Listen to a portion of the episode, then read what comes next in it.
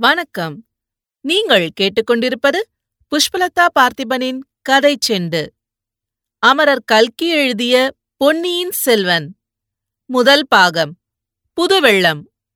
அத்தியாயம் நாற்பது. இருள் மாளிகை. காணாமற் போன வந்தியத்தேவன் என்ன ஆனான் என்பதை இப்போது நாம் கவனிக்கலாம். இருளடர்ந்த மாளிகைக்கு அருகில் சென்று அவன் மறைந்து நின்றான் என்பதை பார்த்தோமல்லவா? மந்திரவாதியும் நந்தினியும் என்ன பேசிக் கொள்கிறார்கள் என்பதை அவன் முதலில் காது கொடுத்து கேட்க முயன்றான். ஆனால் அவர்களுடைய பேச்சு ஒன்றும் அவன் காதில் விழவில்லை. அதை கேட்டு தெரிந்து கொள்வதில் அவ்வளவாக அவனுக்கு சிரத்தையும் இல்லை. நந்தினியுடன் பேசிக் கொண்டிருந்தபோது தன் அறிவு தன்னை விட்டு அகன்று ஒருவித போதை உணர்ச்சி உண்டாகியிருந்தது என்பதை இப்போது உணர்ந்தான். மறுபடியும் அவளை சந்திக்காமல் தப்பித்துக் கொண்டு போய்விட்டால் நல்லது. பழுவேட்டரையர்களிடம் அகப்பட்டுக் கொள்வதைக் காட்டிலும் இந்த இளையராணியிடம் அகப்பட்டுக் கொள்வதில் அபாயம் அதிகம் இருக்கிறது. அவர்கள் முன்னிலையில் தன் அறிவு நன்றாய் இயங்குகிறது. தோள் வலி ஓங்குகிறது. அறையில் உள்ள கத்தியில் எப்போதும் கை இருக்கிறது. யுக்தியினாலும் ஒரு கை பார்க்கலாம் கத்தியினாலும் ஒரு கை பார்க்கலாம். ஆனால் இந்த மோகினியின் முன்னால் புத்தி மயங்கி விடுகிறது. கையும் கத்தி பிடிக்கும் சக்தியை இழந்து விடுகிறது. மீண்டும் இவள் முன்னால் சென்றால் என்ன நேருமோ என்னமோ. போதும் போதாததற்கு மந்திரவாதி ஒருவனுடைய கூட்டுறவும் இவள் வைத்துக் கொண்டிருக்கிறாள். இரண்டு பேரும் சேர்ந்து என்ன மாயமந்திரம் செய்வார்களோ? குந்தவை பிராட்டியிடம்தான் இவளுக்கு எவ்வளவு துவேஷம். அந்த துவேஷம் இவளுடைய கண்களில் தீப்பொறியாக வெளிப்படுகிறதே. ஒருவேளை மனத்தை மாற்றிக்கொண்டு பழுவேட்டரையரிடம் தன்னை பிடித்துக் கொடுத்தாலும் கொடுத்துவிடலாம். பெண்களின் சபல சித்தமும் சஞ்சல புத்தியும் பிரசித்தமானவை அல்லவா? ஆகையால் மீண்டும் இவளை சந்திக்காமல் தப்பித்துக் கொண்டு போய்விட்டால் நல்லது. ஆனால் எப்படி? தோட்டத்துக்குள் புகுந்துதான் வழி கண்டுபிடித்து போக வேண்டும். மதிலேறி குதிக்க வேண்டும். மதிலுக்கு வெளியில் தன்னை தேடி வந்தவர்கள் காத்திருந்தால்? வேறு ஏதேனும் உபாயமில்லையா வந்தியத்தேவா இத்தனை நாளும் உனக்கு உதவி செய்து வந்த அதிர்ஷ்டம் எங்கே போயிற்று? யோசி யோசி மூளையை செலுத்தி யோசி கண்களையும் கொஞ்சம் உபயோகப்படுத்து. நாலா பக்கமும் பார். இதோ இந்த இருளடந்த மாளிகை இருக்கிறதே. இது ஏன் இருளடைந்திருக்கிறது? இதற்குள் என்ன இருக்கும்? இதன் உள்ளே புகுந்தால் இதன் இன்னொரு வாசல் எங்கே கொண்டு போய்விடும்? எல்லாவற்றிற்கும் இதற்குள் புகுந்து பார்த்து வைக்கலாமா? இப்போது உபயோகப்படாவிட்டாலும் வேறு ஒரு சமயத்துக்கு உபயோகப்படலாம். யார் கண்டது? ஆனால் இதற்குள்ளே எப்படி பிரவேசிப்பது? எவ்வளவு பெரிய பிரம்மாண்டமான கதவு? இதற்கு எவ்வளவு பெரிய பூட்டு? அப்பப்பா என்ன அழுத்தம் என்ன கெட்டி? ஆ இது என்ன? கதவுக்குள் ஒரு சிறிய கதவு போலிருக்கிறதே. கையை வைத்ததும் இந்த சிறிய கதவு திறந்து கொள்கிறதே. அதிர்ஷ்டம் என்றால் இதுவல்லவா அதிர்ஷ்டம்? உள்ளே புகுந்து பார்க்க வேண்டியதுதான்.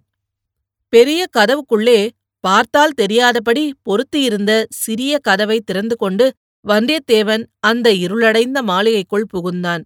உள்ளே காலடி வைத்ததும் அவனுக்கு தோன்றிய முதலாவது எண்ணம் தான் அம்மாளிகைக்குள் புகுந்தது நந்தினிக்கு கூட தெரியக்கூடாது என்பதுதான். ஆகையால் சிறிய கதவை சாத்தினான். சாத்தியவுடன் உள்ளிருந்த இருள் இன்னும் பன்மடங்கு கனத்து விட்டதாக தோன்றியது. கதவு திறந்திருந்த ஒரு வினாடி நேரத்தில் சில பெரிய தூண்கள் நிற்பது தெரிந்தது. இப்போது அதுவும் தெரியவில்லை. இருட்டு என்றால் இப்படிப்பட்ட இருட்டை கற்பனை செய்யவும் முடியாது. சிச்சி வெளிச்சத்திலிருந்து இருட்டில் வந்திருப்பதால் முதலில் இப்படித்தான் இருக்கும். சற்று போனால் இருட்டின் கனம் குறைந்து பொருள்கள் மங்களாக கண்ணுக்கு புலப்படும். இதை எத்தனையோ தடவை அனுபவத்தில் கண்டிருந்தும் இருளைக் கண்டு கலக்கம் ஏன்? சும்மா நிற்பதற்கு பதில் கொஞ்சம் நடந்து பார்க்கலாம். கையினால் தடவிக்கொண்டே போகலாம்.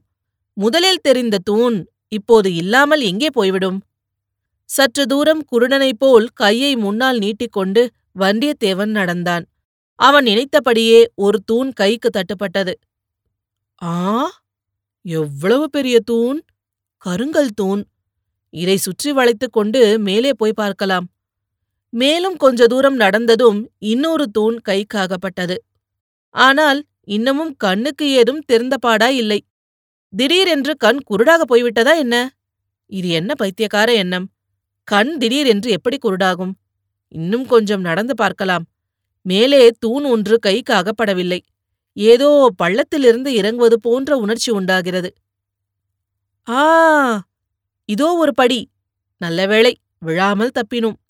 இப்படியே இந்த இருட்டில் ஒன்றும் தெரியாமல் எத்தனை நேரம் எத்தனை தூரம் போவது? எதனாலோ வந்தியத்தேவன் மனத்தில் ஒரு பீதி உண்டாயிற்று. மேலே போக துணிவு ஏற்படவில்லை. வந்த வழியில் திரும்ப வேண்டியதுதான். கதவை திறந்து கொண்டு லதா மண்டபத்துக்கே போக வேண்டியதுதான். இந்த பயங்கர இருட்டில் உழல்வதைக் காட்டிலும் நந்தினியை மீண்டும் சந்தித்து அவளுடைய யோசனைப்படி நடப்பதே நல்லது. என்ன வாக்குறுதி கேட்டாலும் இப்போதைக்கு கொடுத்துவிட்டால் பிறகு சமயம் போல் பார்த்துக்கொள்கிறது இவ்வாறு எண்ணி வந்தியத்தேவன் திரும்பினான். ஆனால் திரும்பி செல்லும் வழி வந்த வழிதானா? எப்படி சொல்ல முடியும்? நடக்க நடக்க கைக்கு ஒன்றும் தட்டுப்படவில்லையே. அந்த கருங்கல் தூண்கள் எங்கே போயின? கதவை கண்டுபிடிக்க முடியாமலே போய்விடுமோ? இரவெல்லாம் இந்த இருளில் இப்படியே சுற்றி சுற்றி வந்து கொண்டிருக்க நேரிடுமோ? கடவுளே இது என்ன ஆபத்து? ஆஹா இது என்ன ஓசை? சடசடவென்ற ஓசை. எங்கே இருந்து வருகிறது? வௌவால்கள் சிறகை அடித்துக் கொள்ளும் ஓசையாக இருக்க வேண்டும். அவ்வளவு இருட்டில் வௌவால்கள் நிறைய குடிக்கொண்டிருப்பது இயல்புதானே? இல்லை இது வௌவால் இறையின் சத்தம் மட்டும் இல்லை. காலடி சத்தம் யாரோ நடக்கும் சத்தம். நடப்பது யார்? மனிதர்கள்தானா? அல்லது வந்தியத்தேவனுடைய தொண்டை உலர்ந்து போயிற்று. நா மேலன்னத்தில் ஒட்டிக்கொண்டது. திடீரென்று யாரோ அவன் முகத்தில் இடித்தாற்போல் இருந்தது. வந்தியத்தேவன் தன் சக்தியையெல்லாம் காட்டி ஒரு குத்து விட்டான். குத்திய கை துண்டிக்கப்பட்டது போல வலித்தது. இன்னொரு கையினால் தொட்டு பார்த்தான். இருட்டில் கருங்கல் தூணின் மேல் மோதிக்கொண்டதுமில்லாமல் அதை குத்தியதாகவும் தெரிந்து கொண்டான். கையை அவ்வளவு வின் வின் என்று வலித்திராவிட்டால் வந்தியத்தேவன் சிரித்தே இருப்பான். ஆயினும் அதனால் அவனுடைய பயம் சிறிது அகன்றது. முழுதும் அகலவில்லை. காது கொடுத்து கேட்டபோது அந்த காலடி சத்தம் மேலும் மேலும் கேட்டது. ஒரு சமயம் எட்டிப்போவது போல இருந்தது இன்னொரு சமயம் நெருங்கி வருவது போல இருந்தது. வந்தியத்தேவன் நின்ற இடத்திலேயே நின்று உற்று கேட்டான். அதே சமயத்தில் ஓசை வந்த திசையை நோக்கி அவனுடைய கண்களும் உற்று பார்த்தன. ஆ வெளிச்சம்! அதோ வெளிச்சம்! கொஞ்சம் கொஞ்சமாக அதிகமாகி வருகிறது.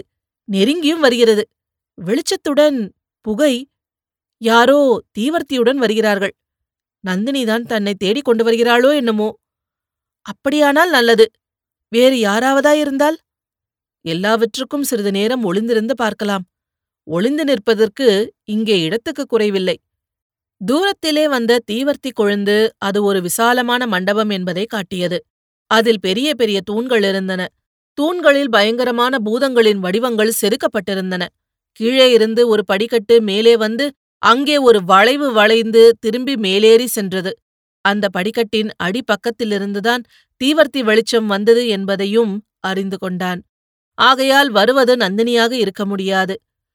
பாதாள சிறை என்று தான் கேள்விப்பட்டது இந்த இருண்ட மாளிகையின் அடியிலேதான் இருக்கிறதோ? ஒருவேளை அங்கே இருந்துதான் யாரேனும் வருகிறார்களோ?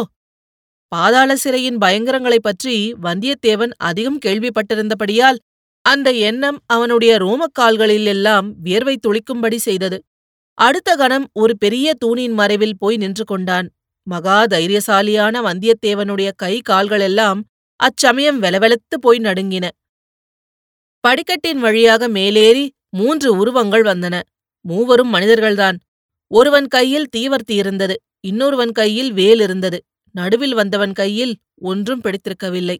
தீவர்த்தி வெளிச்சத்தில் அவர்கள் முகங்கள் புலப்பட்டதும் வந்தியத்தேவனுடைய பீதி அடியோடு அகன்றது.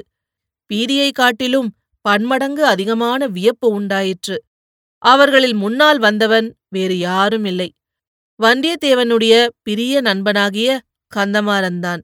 நடுவில் வந்த உருவம் முதலில் ஓர் அதிசயமான பிரம்மையை வந்தியத்தேவனுக்கு உண்டாக்கிற்று. பழுவூர் இளையராணியாகிய நந்தினிதான் வருகிறாள் என்று தோன்றியது. மறு கணத்திலேயே அந்த பிரம்மை நீங்கியது. வருகிறவன் ஆண்மகன் என்று தெரிந்தது. கடம்பூர் சம்புவரையர் மாளிகையில் அரைகுறையாக தான் பார்த்த இளவரசர் மதுராந்தக தேவர் என்பதை அறிந்து கொண்டான். மூன்றாவதாக கையில் தீவர்த்தியுடன் வந்தவனை வல்லவரையன் முன்னால் பார்த்ததில்லை. அவன் வாசற்காவலனாகவோ ஊழியக்காரனாகவோ இருக்க வேண்டும். வந்தியத்தேவனுடைய மூளை அதிகமாகவே வேலை செய்தது. அவர்கள் அந்த பாதாள வழியில் படிக்கட்டி ஏறி வருவதன் மர்மம் என்னவென்பது வெகு விரைவில் அவனுக்கு விளங்கிவிட்டது. பழுவூர் இளையராணி பல்லக்கில் ஏறி முதலாவது நாளே வந்துவிட்டாள். பெரிய பழுவேட்டரையர் அன்றிரவு தஞ்சை கோட்டைக்கு திரும்பிவிட்டார். இருவரும் கோட்டை வாசல் வழியாக பகிரங்கமாக வந்துவிட்டார்கள். ஆனால் மதுராந்தகதேவர் வெளியில் போனதும் தெரியக்கூடாது திரும்பி வருவதும் தெரியக்கூடாது. அதற்காக இந்த ரகசிய சுரங்க வழியை பயன்படுத்திக் கொள்கிறார்கள். இந்த இருளடைந்த மாளிகையின் மர்மமே இதுதான் போலும். கந்தமாறன் தன்னை கொள்ளிடக்கரையில் விட்டு பிரிந்த பின்னர் வேறு எங்கேயோ ஓரிடத்தில் பெரிய பழுவேட்டரையருடன் சேர்ந்திருக்கிறான். இந்த அந்தரங்க வேலைக்கு அவனை பழுவேட்டரையர் பயன்படுத்திக் கொண்டிருக்கிறார். மதுராந்தக தேவரை சுரங்க வழியில் அழைத்துச் செல்ல துணையாக அனுப்பி வைத்திருக்கிறார். ஆஹா இப்போது நினைத்து பார்த்தால் ஞாபகம் வருகிறது. எனக்கு கூட தஞ்சாவூரில் ஒரு வேலை இருக்கிறது. நானும் அங்கே வந்தாலும் வருவேன் என்று கந்தமாறன் சொன்னானல்லவா? இப்போது இங்கே திடீர் என்று தான் கந்தமாறன் முன்னால் போய் நின்றால் அவன் என்ன செய்வான்? இந்த எண்ணம் தோன்றிய உடனேயே அதை வல்லவரையன் மாற்றிக்கொண்டான் இந்த சமயத்தில் கந்தமாறன் முன்னால் தான் எதிர்பட்டால் அவன் செய்துள்ள சபதத்தை முன்னிட்டு தன்னை கொல்ல நேரிடும். அல்லது தான் அவனை கொல்ல நேரும். அப்படிப்பட்ட தர்ம சங்கடத்தை எதற்காக வருவித்துக் கொள்ள வேண்டும்? இதற்குள் அந்த மூவரும் படிக்கட்டில் மேலேறி போய்விட்டார்கள். வெளிச்சமும் வர வர மங்கத் தொடங்கியது. அவர்களை பின்தொடர்ந்து போகலாமா என்று வந்தியத்தேவன் ஒரு கணம் நினைத்து அதையும் உடனே மாற்றிக்கொண்டான் அவர்கள் கோட்டை தளபதி சின்ன பழுவேட்டரையரின் அரண்மனைக்குப் போகிறார்கள் என்பது நிச்சயம். அங்கே தான் திரும்பிப் போவதில் என்ன பயன்? சிங்கத்தின் குகையிலிருந்து தப்பித்து வந்த பிறகு தலையை கொடுப்பது போலத்தான். இனி திரும்ப நந்தினி இருந்த லதா மண்டபத்துக்கு போவதிலும் பயனில்லை. ஒருவேளை பெரிய பழுவேட்டரையர் இதற்குள் அங்கு வந்திருக்கலாம். அதுவும் அபாயகரந்தான் வேறென்ன செய்யலாம்? ஏன் இந்த படிக்கட்டு வழியாக இறங்கி போய் பார்த்தால் என்ன? இவ்விதம் எண்ணி நம் வாலிப வீரன் அந்த சுரங்க படிக்கட்டில் இறங்கினான். இத்துடன் இந்த அத்தியாயம் முடிவடைகிறது. மீண்டும் அடுத்த அத்தியாயத்தில் சந்திப்போம். இது போன்ற பல சுவாரஸ்யமான கதைகளை கேட்க கதை செண்டு சேனலை லைக் பண்ணுங்க கமெண்ட் பண்ணுங்க ஷேர் பண்ணுங்க. மறக்காம சப்ஸ்கிரைப் பண்ணாதவங்க சப்ஸ்கிரைப் பண்ணிடுங்க. நன்றி.